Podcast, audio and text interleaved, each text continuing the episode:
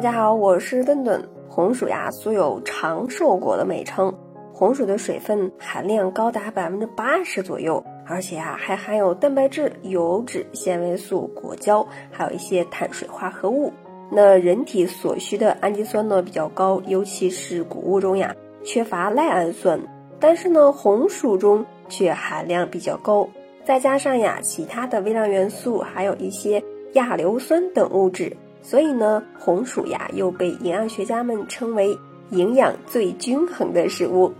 红薯中含有丰富的膳食纤维，多吃呢有助于我们的胃肠蠕动，那加速垃圾毒素的排泄，预防和改善便秘。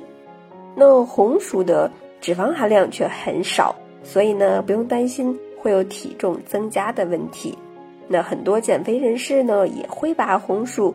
当成正餐来吃，而且呢，膳食纤维含量丰富，能够增强饱腹感，减少其他食物的摄入，那还能加快脂质的代谢，辅助和预防营养过剩，帮助减肥者瘦身。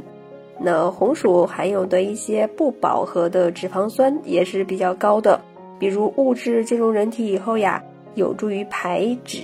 那这种物质进入人体以后呢？有助于防止脂肪在血管内壁大量的堆积，预防血管堵塞，增强血管的弹性，那疏通血管。所以呢，吃红薯在一定程度上还能够起到这个降低动脉粥样硬化的风险。那虽然红薯的营养价值有很多，但是呢，有三种人群是不建议食用的。你像这个糖尿病的患者，因为啊，红薯的主要成分是淀粉。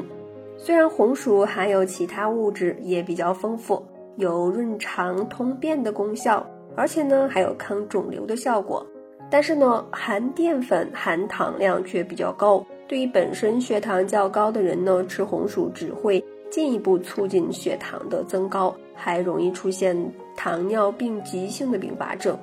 那还有一个呢，就是胃肠不好的人群，还是建议不要过多的食用红薯。因为这个红薯的含糖量比较高，在食用的时候呀，口感非常的甜腻，它是可以促进胃酸的分泌的。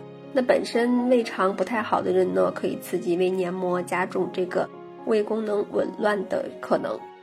那而且呢，吃红薯过多呀，还容易在身体产生大量的气体，出现腹部不适。你比如说腹部胀气呀，因此呢。的本身胃肠不适的人呢，最好呢还是少吃或者是不吃。高血钾患者呢是绝对不能吃红薯的，因为红薯含这个碳水化合物、膳食纤维以及各种的这个维生素，尤其是钾元素的含量也是比较丰富的。如果摄入过多的红薯呢，会导致这个血压飙升，因为这个血钾一旦升高呢，会对人体的各个器官造成影响。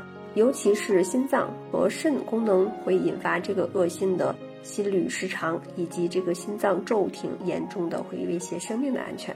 因此呢，这个高血压的患者要控制这个含钾元素这个食物的摄入。